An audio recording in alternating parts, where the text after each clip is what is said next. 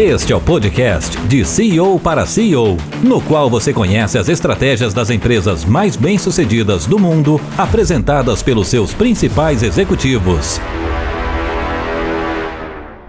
Olá, boas-vindas a mais um podcast de CEO para CEO. Aqui a gente mostra as estratégias mais bem-sucedidas do mundo, apresentadas pelos principais executivos ou fundadores. Hoje nós vamos falar sobre franquias, franchise. Franchise é um modelo de crescimento de negócio que permite ao empreendedor expandir a sua empresa praticamente sem precisar de capital.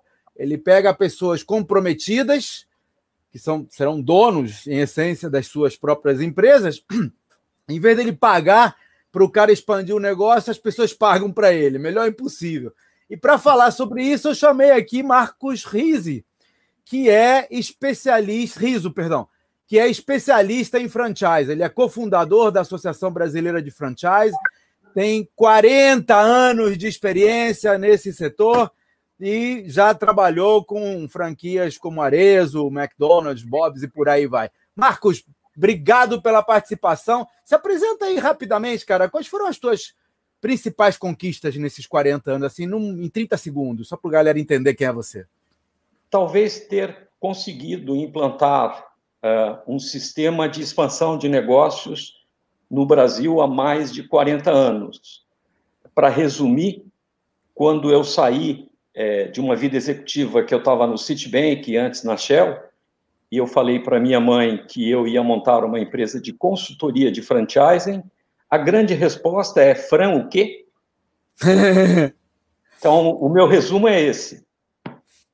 Muito legal. Então, você foi um dos implantadores da ideia do franchising aqui, né? Isso. Qual é a, qual é a dor que você vê nos empresários? O, você sabe que a gente está falando aqui para empresários que querem transformar empresa, eu chamo de empresa emprego, aquela empresa, empresa em que o cara precisa trabalhar de sol a sol 20 horas por dia, que tem lá meia dúzia de empregados, tem que ficar de olho nos empregados o tempo todo, senão nada funciona. Isso para mim é empresa emprego, o cara fica escravo do trabalho, não tem tempo nem para tirar férias. Né? Mas é... E é muito difícil para esse empresário, que às vezes tem uma empresa rentável, às vezes funciona, a empresa dele funciona, ele vive muito bem. Ah, o cara é o Zé da padaria, que trabalha há 20 anos na padaria, ele tem uma empresa que rende, ele já criou os filhos, todo mundo estudou na faculdade, tem o carro do ano, viaja, a família dele viaja, que não tem tempo para viajar, mas ele não consegue crescer. É aquele pai que o filho cresce, mas ele continua dentro de casa, ele não, não, não larga a menina, né? não, não larga a criança para voar. E, e essa coisa do franchise, ela exige que o empresário possa fazer essa troca, né? esse switch aí de empresa minha para empresa máquina de construir riqueza. Você viu isso acontecendo no tua, nos teus 40 ah, anos? Eu só vi isso. E eu posso é, classificar dois tipos de empresas que eu posso chamar de franqueáveis ou não franqueáveis. É, existe aquela empresa que você acaba de citar, que ele cresce para os lados, ou seja, ele vai caranguejar. e ele aumenta o mix de produto, ele aumenta o seu estoque, ele faz uma reforma para ampliar o negócio. Esse é a empresa, ou esta é a empresa não franqueável, onde o empresário é um caranguejo, ele anda para os lados. Né? É... E existe aquele tipo de empresa que o empresário percebe que ele tem que crescer para frente, expandir. Então, ele trata de montar um modelo de negócio tremendamente delegável às pessoas no dia a dia, transforma isso numa tecnologia, know-how, e aí ele passa a crescer para frente, a vender o próprio negócio como uma forma e um padrão operacional. Ele vai desenvolver além disso? Vai, mas Quanto mais você carangueja, menos franqueável ela é. Não, e chega uma hora que você não tem nem tempo para caranguejar, né? Quer dizer, chega, assim, o cara, o, o, sujeito tem uma, uma empresa de, de qualquer coisa. ele consegue clientes, mas aí, na medida que os clientes vêm, ele também precisa prestar serviço técnico pós-venda, e precisa cuidar do banco, e precisa cuidar dos funcionários que ele chama para. Aí tem que contratar o funcionário, o funcionário vai embora, ele tem que contratar outro, que é perda de tempo para ele. Tá, chega uma hora que as outras tarefas não operacional, não, não que não são diretas, diretamente ligadas ao negócio, né, mas são ligadas à gestão empresarial, começam a tomar força e tempo dele. Então chega uma hora que ele, que ele não consegue mais crescer, né? Então ele tem que começar a contratar gente, como você falou, instalar modelos de negócio que permitam a ele crescer. Ah, e quando o sujeito chega para você e fala assim: pô, Marcos, mas aí ninguém vai fazer tão bem feito quanto eu. Mas me permita só fazer um comentário sobre o que você acabou de dizer, que é não é o desejo de crescer ou não, é a forma de crescer. Se você quer crescer para o lado, você vai caranguejar. Se você quiser crescer para frente, você vai transformar o seu negócio para que ele possa ser multiplicável. Sem me alongar, eu costumo dizer que um franqueador é alguém que compra uma copiadora muito cara e que ele vai duplicar o negócio dele através de fotocópias. Mas toda vez que ele tem que parar essa fotocopiadora para alterar o original, ele certamente vai perder uma coisa chamada escala. Então, eu costumo dizer para os meus clientes pequenos, enormes, imensos, não inventa. Era o que falava o Ray Kroc dentro do McDonald's, o chamado fundador das franquias do McDonald's. É back to the bases, é volta para o básico, não inventa. E você vê como as organizações acabam se perdendo, que elas não evoluem o básico, elas alteram o básico. Então, a situação é um pouco voltada para isso. Mas, é, ao longo da minha vida, como você colocou no final, eu vi todos os exemplos que você pode imaginar. Né? Ah, eu vou te dar dois exemplos pequenos ou grandes, né?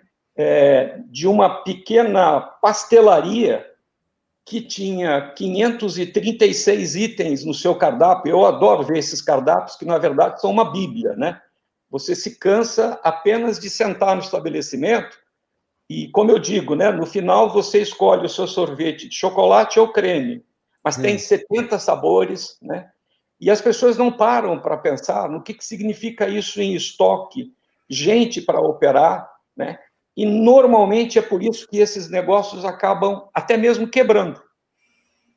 Então, ah, na tua proposta, né, de quem pode ou não pode, é sempre uma revisão nisso, sempre uma, uma visão de enxugar para melhorar, enxugar para desenvolver, enxugar para crescer e ganhar escala, é que é o nome do jogo, especialmente com franquias. E aí a gente vê essas organizações completamente complexas, doidas, e é exatamente por isso, muitas vezes, por ter caranguejado, que o empresário vira aquela coisa de que sem ele o negócio não pode existir. Também tem uma dose de vaidade nisso. Porque é, ele. Ele não quer largar o osso, né? Não quer largar o osso. Né? Então, é, na verdade, para quem não quer largar o osso, continue lambendo o osso. Hum. Não invente franquias.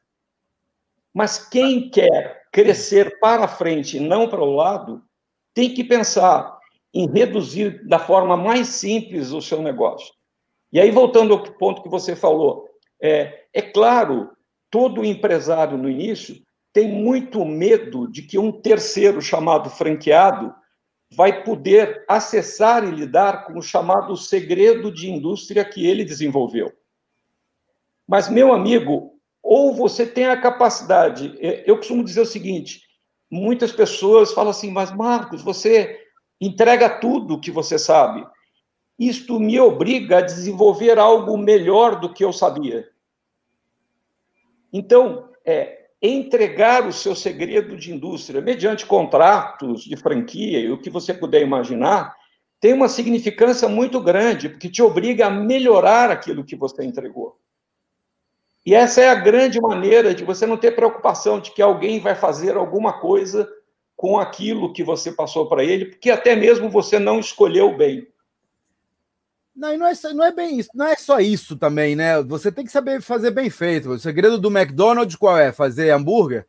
Não tem muito segredo. Até as máquinas da, do McDonald's dá para você comprar e fazer uma hamburgueria parecida.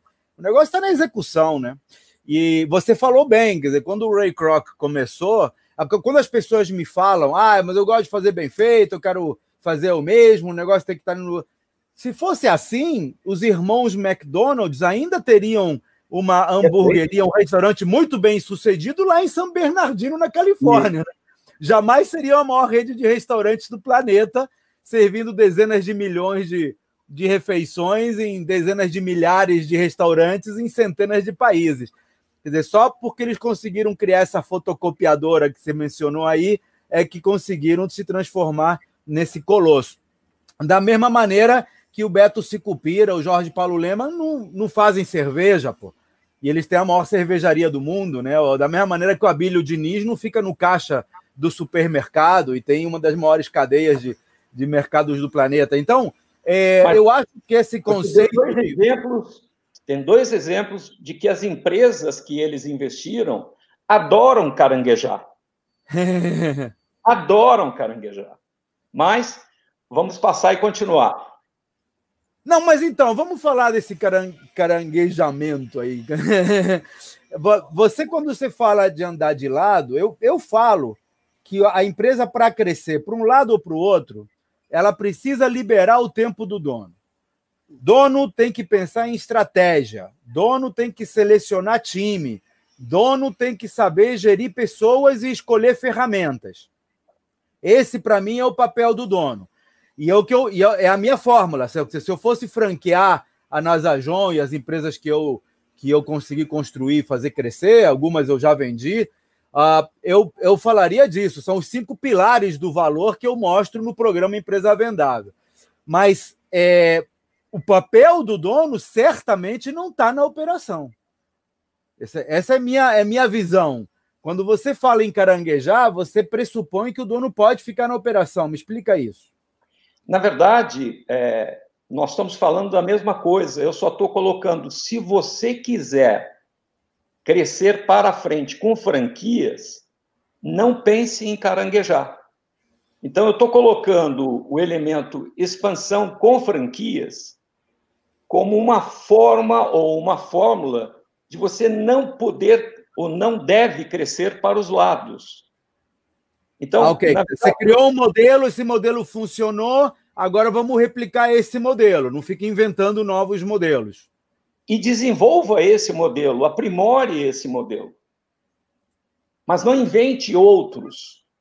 Vamos falar, vamos falar de é, é, autonomia, que é um dos pilares da empresa vendável, é quando você ensina as pessoas a fazerem do seu jeito. Aí o bem feito é do seu jeito. Eu Perfeito. ensino a fazer do meu jeito. Quer dizer, tem, deve ter 50 fórmulas para fazer torta de banana. Mas a minha torta de banana, a torta do vovô, é, é esta fórmula aqui. E tem gente que gosta. Então, eu monto a minha receita e ensino as pessoas a fazerem a minha receita de torta de banana. Não é uma receita, é a minha receita. Ah, mas o cara não faz tão bem quanto eu faço. Ele bota um pouquinho mais de banana, bota um pouquinho menos de, de né, sei lá, de, de alecrim, bota, bota um pouco mais tempo no forno. Como é que eu faço para esse cara fazer do meu jeito? Essa foi a, a fórmula descoberta pelo Ray Kroc. Porque todos inventavam em cima do negócio dele, mesmo jeito que ele tinha inventado em cima do negócio dos dois irmãos McDonald's. A, a fórmula é muito simples. É sistemas acima de pessoas. Yes. Ah, sistemas aqui não quer dizer software, quer não. dizer processo. É, isso, é o que o americano fala de our system, nosso conceito. É, toda vez que você tiver pessoas acima de sistemas, você vai ter alteração. Então, trate de aprimorar o seu sistema, o seu método de fazer o negócio acontecer. Porque quando você não tiver isso aprimorado e tiver pessoas acima disso, não é só o empresário franqueado que vai mudar, é o funcionário dele. Eu, eu, eu costumo dizer o seguinte: o melhor exemplo que eu posso te dar disso é aquele garçom que chega para o dono da pizzaria e fala: tá todo mundo pedindo pizza de banana. Eu, eu adoro isso, porque é o seguinte: todo mundo quem, cara pálida? Aí a gente vai ver, era a mãe do garçom. E aí o empresário fala assim: Meu Deus, eu não posso tirar a pizza de banana porque ela tem um sucesso muito grande. Deixa eu ver.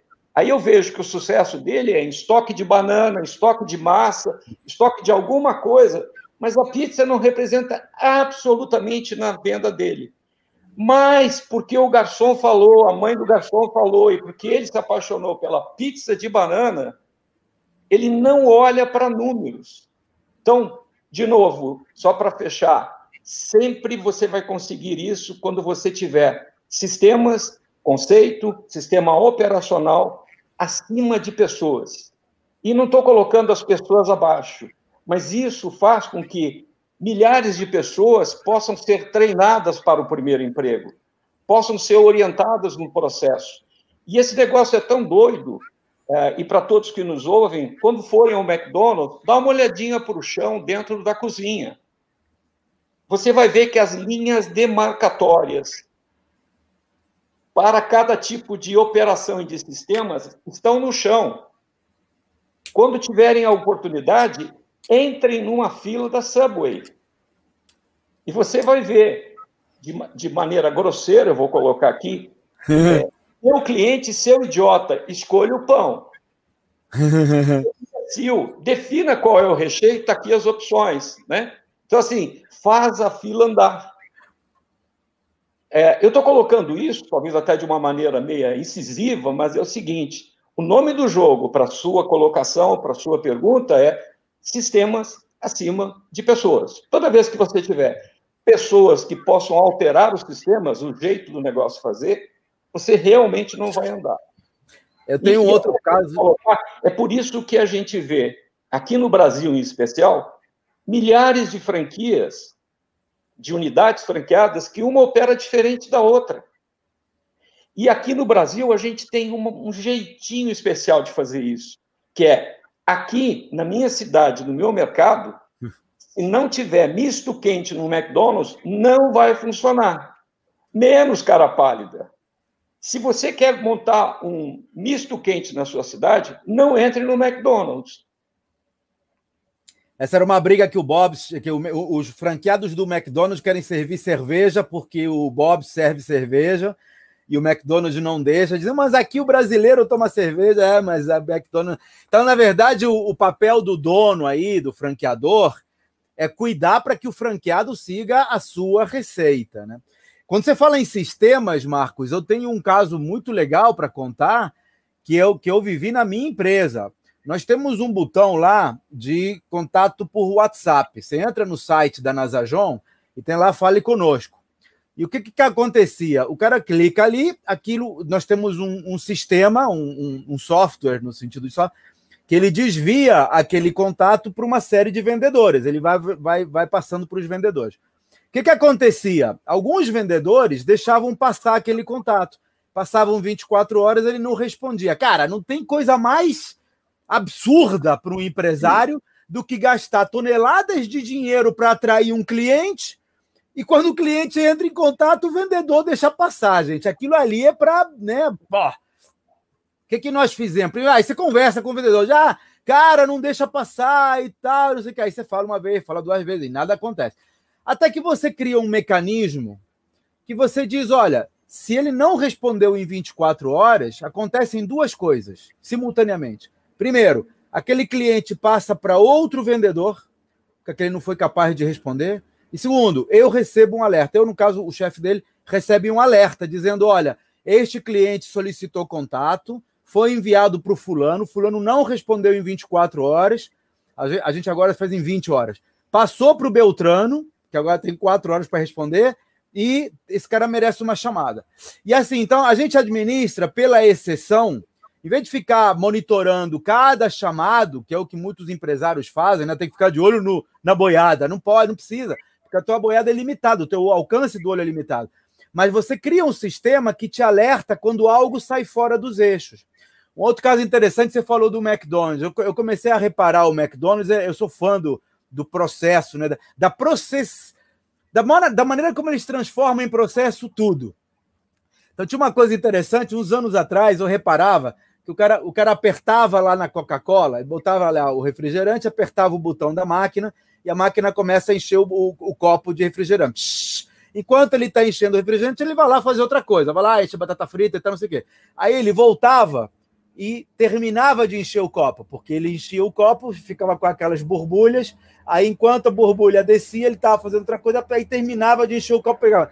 Agora não, agora eu reparei, você vai lá, aperta o botão, ele enche o copo, a máquina sozinha para, dá um tempo e termina de encher. Então, nem isso mais o funcionário tem que fazer, porque a própria máquina reconhece que falta um pouquinho e vai lá. Então, esse tipo de aprimoramento que é, é, é people. A prova de, a prova de, de full, né? Foolproof, é como você diz. Seu idiota não precisa fazer nada aqui, né? E qualquer um pode ser, até assim, sem desmerecer as pessoas, eu penso que as pessoas são peças de tabuleiro. A, a, empresa, como empresa, tem que ser uma máquina composta de peças de tabuleiro. Pessoas, processos, ferramentas, é o software adequado, é o método adequado, é o perfil de pessoas adequado. Não é o João ou a Maria. A empresa não pode depender de estrelas. Mas é o perfil. Ah, aqui eu preciso de uma mulher, aqui eu preciso de um anão, aqui eu preciso de um cara com perfil. É, pega o disque lá, né? Com perfil mais. Uh, que, que goste mais de, de, de processo. Aqui eu preciso de um cara mais empreendedor. É o perfil. E acho que a seleção das pessoas com perfil adequado para cada tarefa é parte da, da fórmula, é parte do processo que o dono estabelece. E. Eu, Não, até, até em cima disso que você está falando, uh, eu diria que existe um elemento absolutamente preponderante para que isso que você acabou de falar aconteça, que chama-se treinamento. É, e aqui no Brasil, em especial, franqueadores e empresários, como não têm sistemas, eles acabam com sistemas operacionais, eles acabam contratando pessoas que só vão alterar o seu jeito de fazer. Ah, e aí, isso que você está colocando como peças é: você quer trabalhar aqui?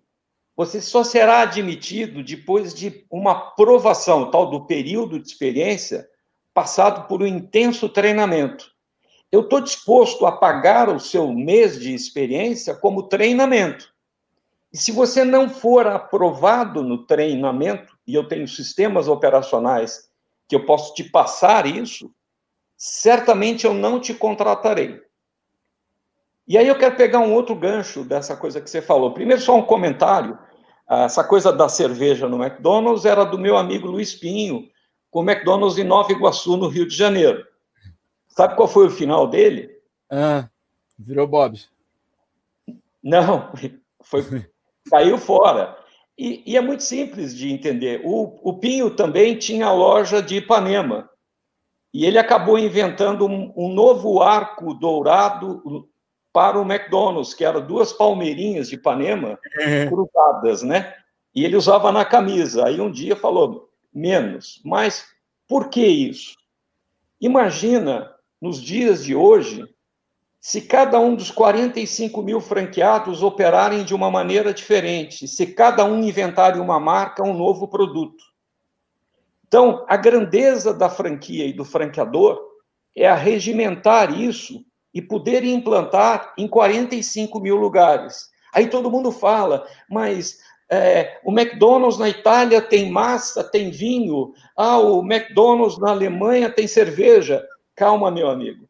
Você faz uma adaptação para cardápios até 20% no máximo. Mas a linha mestra Big Mac vai ter no mundo inteiro, inclusive na Índia, onde não se come a carne.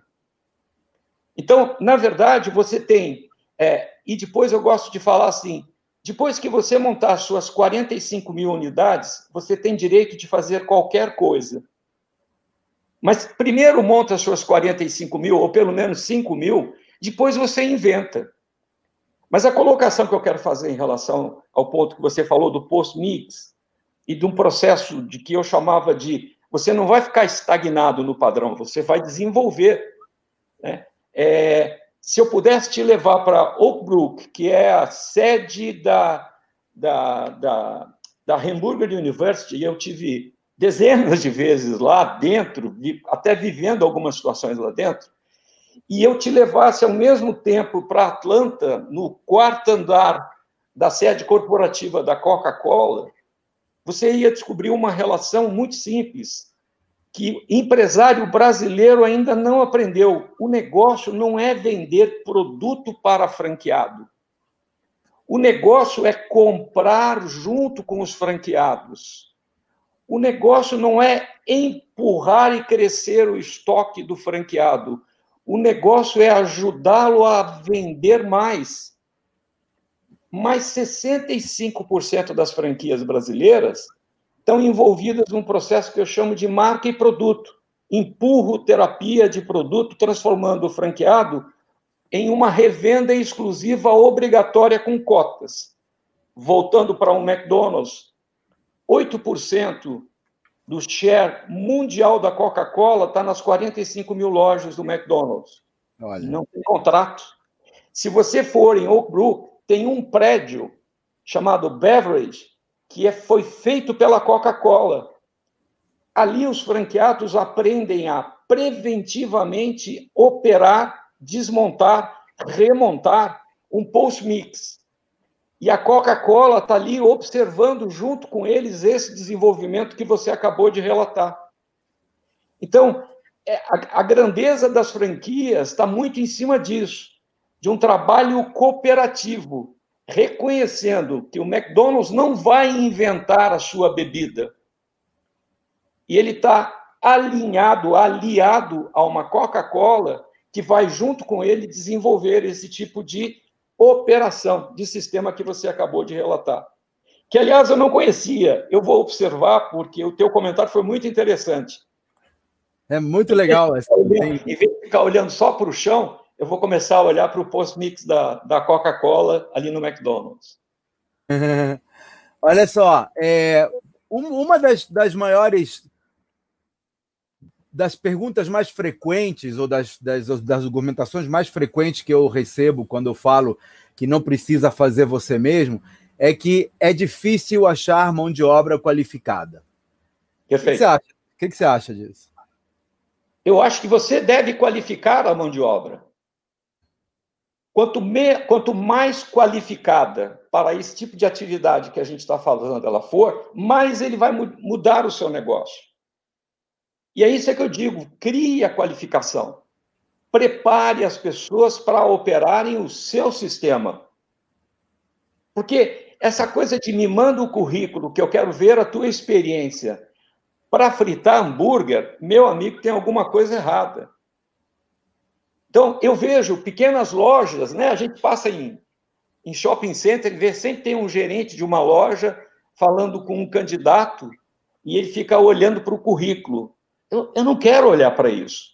Eu quero que você não saiba nada. Eu quero que você seja preparado por um período de experiência de 30 dias para o meu sistema. Então, é óbvio, eu vejo agora, a reclamação é a gente está ofertando, mas não tem mão de obra disponível. Não tem porquê. Ah, a resposta é porque todo mundo está gastando 600 reais do bolsa não sei o que que recebeu. Não, cara, prepara a tua mão de obra. Essa é a grande chance de você se libertar de estar o dia, dia na frente da operação, se você tiver um sistema para poder fazer as pessoas funcionarem abaixo do seu sistema operacional como você colocou, com peças bem distribuídas é, no xadrez.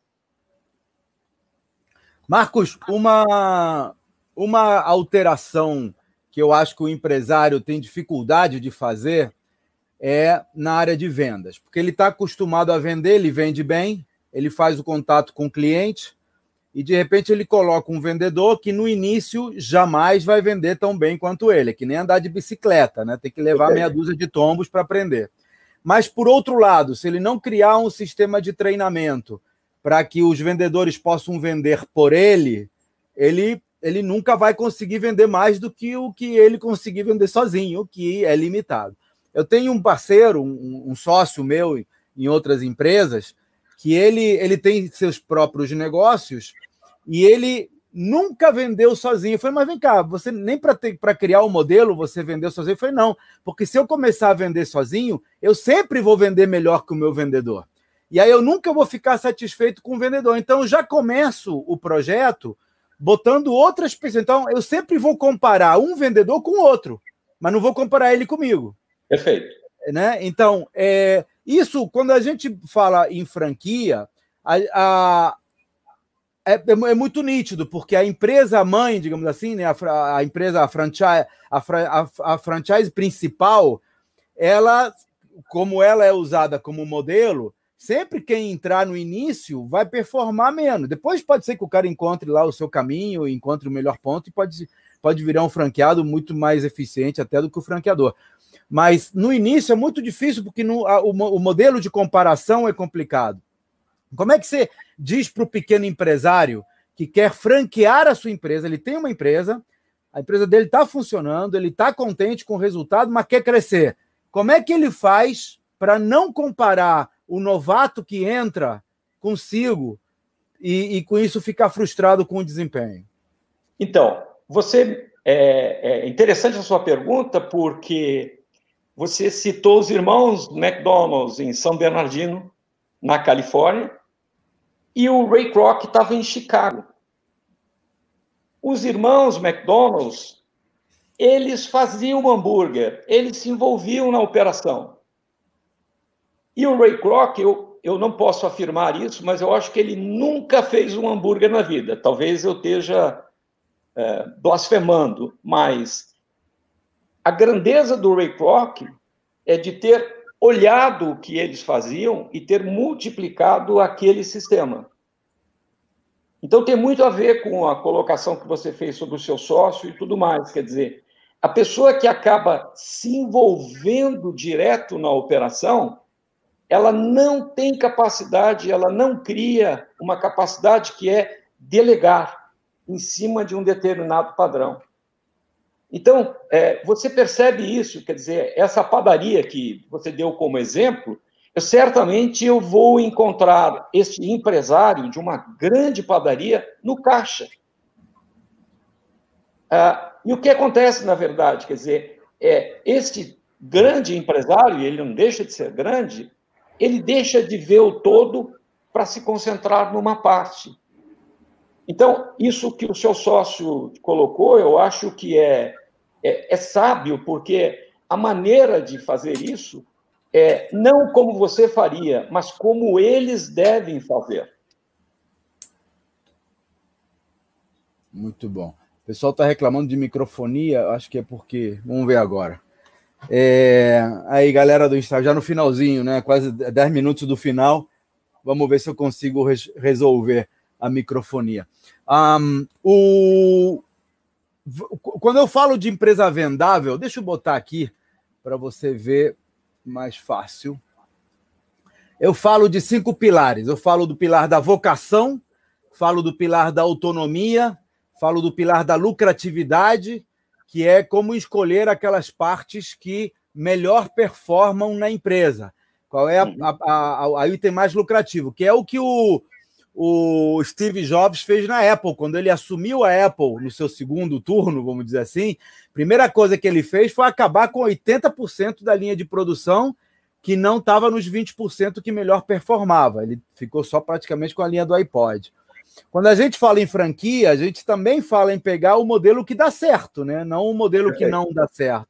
Como é, que, como é que o empresário consegue identificar, na tua opinião? Isso faz, a, a gente eu, eu tenho o meu modelo, a minha receita do bolo, que é a que eu mostro no, no plano. Inclusive, no programa de mentoria, uma das coisas que a gente faz é analisar cada relatório de venda. A gente começa a analisar cada relatório de venda para ver quais produtos e serviços justificam o empenho do, é, do, do cliente. Né? O pessoal está reclamando do áudio. Ô, ô, Marcos, você consegue reduzir. Deixa, deixa eu tentar que... fazer o seguinte. Não, é que tem que usar fone. Sem fone dá, vai dar microfonia. Porque está entrando. Eu estou com a sensação de que o que está dando a microfonia é o meu celular com o Instagram. Claro, porque está entrando pelo celular o áudio do computador.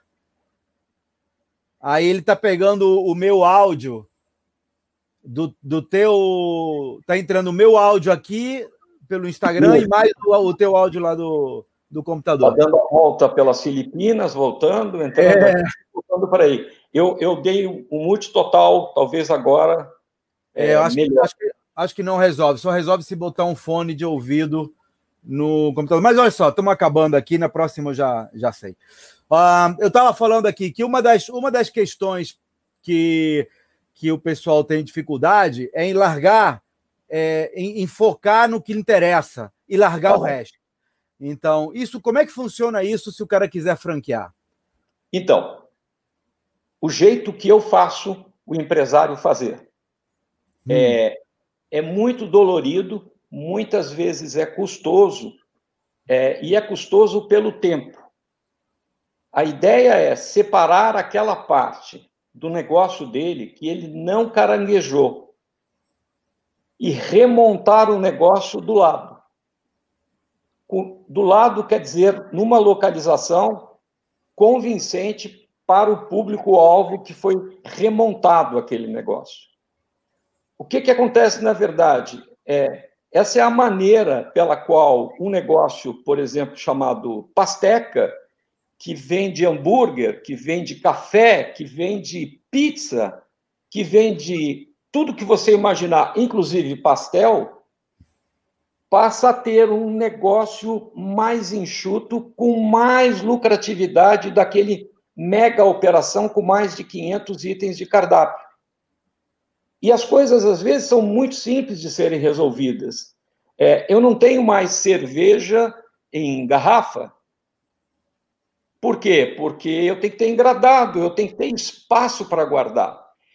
Espaço é o que mais preocupa nessa hora, porque nós somos acumuladores, não existe espaço vago. A gente começa a inventar outras coisas é, com aquela palavrinha mágica do Jack Welch da GE, que é já que Jack já que eu tenho um espaço aqui, eu já vou inventar uma outra coisa. Só que esse processo de convencimento, de implantação, ele é dolorido. Mas os resultados são absolutamente incríveis, porque ele consegue ver que com uma operação mais enxuta, ele consegue ter, às vezes, o dobro, o triplo da rentabilidade que ele tinha no outro grande, que a coisa fugiu completamente da mão dele. Mas eu quero te falar que não é um processo fácil, é por isso que eu passo de um a dois anos dentro das empresas que eu trabalho. Geralmente é muito difícil. Te dou um exemplo. Há 40 anos atrás, convenceu o seu Anderson Darezo que ele devia fechar a fábrica de sapatos de Belo Horizonte, por uma razão muito simples, porque as lojas queriam diversidade de cores, uma imensa grade. E o diretor da indústria dele queria um sapato com uma cor, com um salto, com um número e milhares de pessoas trabalhando. E os dois não se combinam. Graças a Deus, graças aos chineses e não a mim, ele fechou a sua fábrica e foi para o sul comprar de 30 fabricantes diferentes. Ele passou a ser de um produtor de 100 mil pares ano, um comprador de 4 milhões de pares ano. Mas não é um negócio fácil, é muito complicado. Mas começa aqui, né? Começa em um empresário querer Primeiro, ele querer entender que o filho dele cresceu. Eu, eu não gosto de comparar empresa com filho, porque eu acho que é, empresa é. não é bichinho de estimação. Ela é Isso. uma máquina de construir riqueza, né? Isso. Mas é, é, é, o empresário tem a dificuldade de entender que a empresa dele já, já, já, ele já fez o trabalho dele de montagem e agora que ele montou, está numa outra etapa que é fazer crescer, que é duplicar. E, é, e muita gente, acho que diria, eu diria para você que a maioria das, dos empresários tem dificuldade de fazer essa virada de chave. Então ele continua com a empresa ali como se nunca mais não pudesse crescer mais. Ele continua trabalhando numa empresa de 20 anos da mesma maneira que ele trabalhava quando ele começou. E eu acho que a, a, quando o cara entende que essa empresa que ele criou, que já fez funcionar, que ele já criou, é, descobriu a fórmula do sucesso, digamos assim, essa é a hora que ele tem de fazer crescer e de expandir. E não fazê-lo, ele está no direito, não fazê-lo é desperdiçar recursos. Perfeito. É, é furtar o mundo de ter benefícios daquilo que ele consegue prestar. É como se o McDonald's, por não querer crescer, por não querer largar a operação, quisesse ter mantido o seu restaurantezinho na Califórnia. Hoje, a minha filha não conheceria o, Mac, o McLanche Feliz. Não sei se é coisa boa ou ruim, mas assim, eu, eu reputo com uma coisa boa. Então, eu acho que é o seguinte: o fato de você não querer crescer é sonegar o teu conhecimento e o, o impacto bom que você faz no mundo para outras pessoas. E, o, e, e há, uma dificuldade que começa aqui, que é ter que saber o como, mas antes tem que saber o porquê. Então, acho que o, o nosso grande nosso grande desafio aí, o teu e o meu, é mostrar para as pessoas não só o como fazer, mas o porquê fazer.